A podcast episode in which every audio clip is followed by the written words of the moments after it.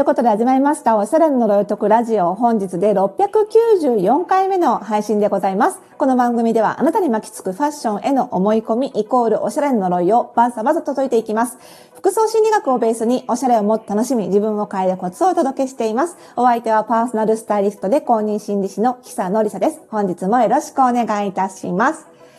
さあ、あの、私はね、その、スタイリストでもあり、公認心理師でもあるということで、あの、ファッションのお悩みを聞いて、あの、スタイリングをするだけではなくって、あの、心理カウンセリングだけ団体も、あの、やっているんですよね。で、ここ数日ね、あの、ご予約が、あの、心理カウンセリングの方のご予約がパタパタパタと多く続いてまして、まあね、あの、暑かった夏がちょっと一段落して疲れが出る頃でもあるので、体の疲れが出る時ってメンタルにも疲れが出やすいのでね、まあそういう時期なのかななんて思いつつ、いろんなクライアントさんのお話を伺ってるんですけども、で、まあ、今に限らず、その、何かができなくて悩んでいるっていう悩みってすごく多いんですよ。これは心理カウンセリングでもそうですし、パーソナルスタイリングでもそうです。何かができないっていう自分に悩んでいるっていうご相談ってすごく多いんですよね。でも今日ね、お伝えしたいのは、そのね、何かができないっていうことは、裏返すと何かができるっていうことなんだよっていうというのも、ここ数日のね、クライアントさんで、そこに気づいてもらった結果、トタトトンとなんかいろいろ分かってきたことがあったっていうケースが結構続いたんですよね。で、やっぱり何かができないっていう言い方をしてしまうと、それが欠けている部分だったり、こう何か埋めなければいけない欠損のように感じてしまうんですけれども、何かをやらなかったっていうふうに言い換えると、途端にそれは自分がこれ、この自分の人生を生き抜くために選んできたことっていうふうに聞こえませんか？で、実質そうでしたよねっていうケースがすごく多いんですよ。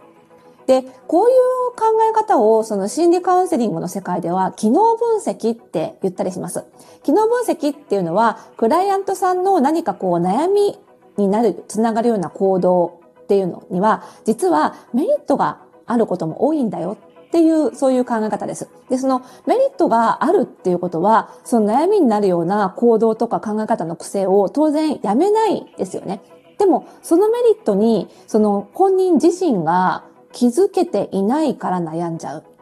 っていうこと。逆に言うと、あ、この悩みを生む行動、考え方の癖、何かができないことも含めて、にはこんなメリットがあったんだっていうふうに気づけると、まず自分を認めることができますよね。なんだ？自分は欠けてたんじゃないんじゃん。これは、これ、この、これができないってこと自体も自分の大事なスキルだったんじゃないか。能力だったんじゃないか。これで認めることでやっぱり自尊心とか自己肯定感がぐんと高まるんですよね。ですし、まあ、それが現実なので、現実を正確に把握することで、より問題へ対処しやすくなるということもありますので、この機能分析っていうのはすごくよくやるんですよね。で、そのメリットを把握した上で、それでもやっぱりその行動をやめたいとか、それでもやっぱり何かできないことをできるようになりたいときには、じゃあそのメリットと引き換えに何が手に入るんだろうねっていうことを考えながらやっていきましょうねっていうのが、まあ、こういったアプローチを取るわけなんですね。で例えばですね、心理カウンセリングで言うと、まあ、あの、うちのクライアントさんの事例にならないように、ちょっとこう、えー、フェイクを入れつつ、はい、お話しますけれども、例えば、えー、こういう方結構いるんじゃないかな。周りの空気を読みすぎてしまって、自分はちゃんと自己主張ができないんだと。それで職場でも、えー、プライベートでも困ってる。で、むしろ自己主張ができないだけではなくて、もはやこれがしたいみたいな自分の意思もあんまり浮かんでこないんだよね。みたいな人。結構いるんじゃないかと思うんですよね。で、こういうのももちろん元々の性格だった。もともとそんなに自分で自発的にこれがしたい、あれがやりたいっていうふうに思い浮かばないっていう方ももちろんいますよ。なので元々の性格である場合もありますが、でもそういう性格に自分がなることで自分の心を健康に保って生き抜いてくることができたんだっていう人もいるわけです。例えば、えー、家庭内にすごく自分より主張が強い人がいて、その人の体の圧が強くて、で、その圧を受けながら、えー、生きに行ってくるためには、自分自身に強い主張があると、やっぱりそれが対立になってしまって、ぶつかってしまって、家庭内の安全が脅かされるので、えそれをえ自分の主張をしないことで、で、ひいてはその主張が思い浮かばないような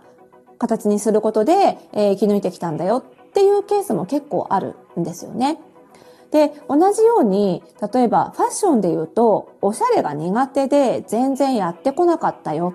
っていうのも、まあ、悩みとして、うちに、あの、パーソナルスタイリングの方にね、ご相談くださる方すごく多いんですけども、でも、じゃあなんでおしゃれが苦手だったかを紐解いていくと、おしゃれが、みんながおしゃれのやり方を試行錯誤しながら身につけてきた若い時期に、えー、何か別のこと、まあそれは部活であったり、勉強であったり、いろんな何かそうスキルを身につけることであったり、いろいろですけれども、別のことに熱中していた結果、おしゃれにまで手が回らなかった。だから他の人が平均的におしゃれをいろいろ頑張っていた、身につけていた時期に、それ、その経験を積むことができなかった。っていうケースも結構あるんですね。その場合には、おしゃれの経験は確かに積むことができなかったかもしれませんが、それ以外に他の人がしていないような経験をたくさん積んでいるわけなので、それは決して欠けていることではないわけですよね。ですし、あの、一生懸命マネカに打ち込んできたっていう証なわけです。それを、そのおしゃれができないっていうところだけを見てしまって、まあ、例えば女性だったらね、本来女性だったらもうちょっと、こう、ちゃんとおしゃれできなきゃいけないのに、みたいに自分を責める人も多いですし、まあ、おしゃれのみならずね、もう美容とかも全然わかんない。この年になって、全然わかんなくって、今更、一からおしゃれとか美容とか覚えるのなんて、もうどうすればいいかわからない、みたいな風に落ち込んでしまう人が多いんですけど、まずね、そういうふうにね、自分を責める必要はないと思うんですよ。やっぱり人間、あれもこれもはできないので、まあ、これまでの選択の結果、今そうなってるんだと。で、ただその選択の結果、今、あなたが健康でこの場所にいるっていうことは、まず喜ばしいことだよね、というところに目を向けてほしいんですよね。ただ、人間やっぱり生きていくと、当然環境が変わります。だから、その、これまで、特に子供の時、生きてきた環境では、主張をしない、主張を持たないことが、その自分にとってプラスだったかもしれないけども、今その環境が変わってしまって、急に主張した方がいい環境になってるだけなんだよ。じゃあ、今からその技術を身につければいいじゃない。あるいはおしゃれに関しても、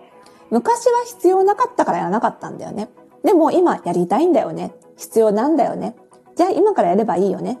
っていうふうに、こう、環境が変わったから、あ、じゃあその環境が変わったのに、昔のやり方でいるからうまくいかないんだな。じゃあ、やり方を変えればいいんだな。新しくスキルを身につければいいんだな。そんな風にね、考えていただきたいなっていう風に思うんですよね。どうでしょうかね。皆さんが今悩んでること、こう抱えてしまっていること、実はそのこと自体にも意味があったり、メリットがあったり、今の自分がここにいられる何か原因を作ってくれていたりしませんかね。はい。何かね、思いついたこと、これもそうかななんて思うことがありましたらですね、YouTube でご覧の方はコメント欄に、ポッドキャストでご覧の方は概要欄にありますマシュマロから、ぜひね、ご感想などもお送りいただけると嬉しいです。ということで、また次回の配信でお会いしましょう。おやすみなさい。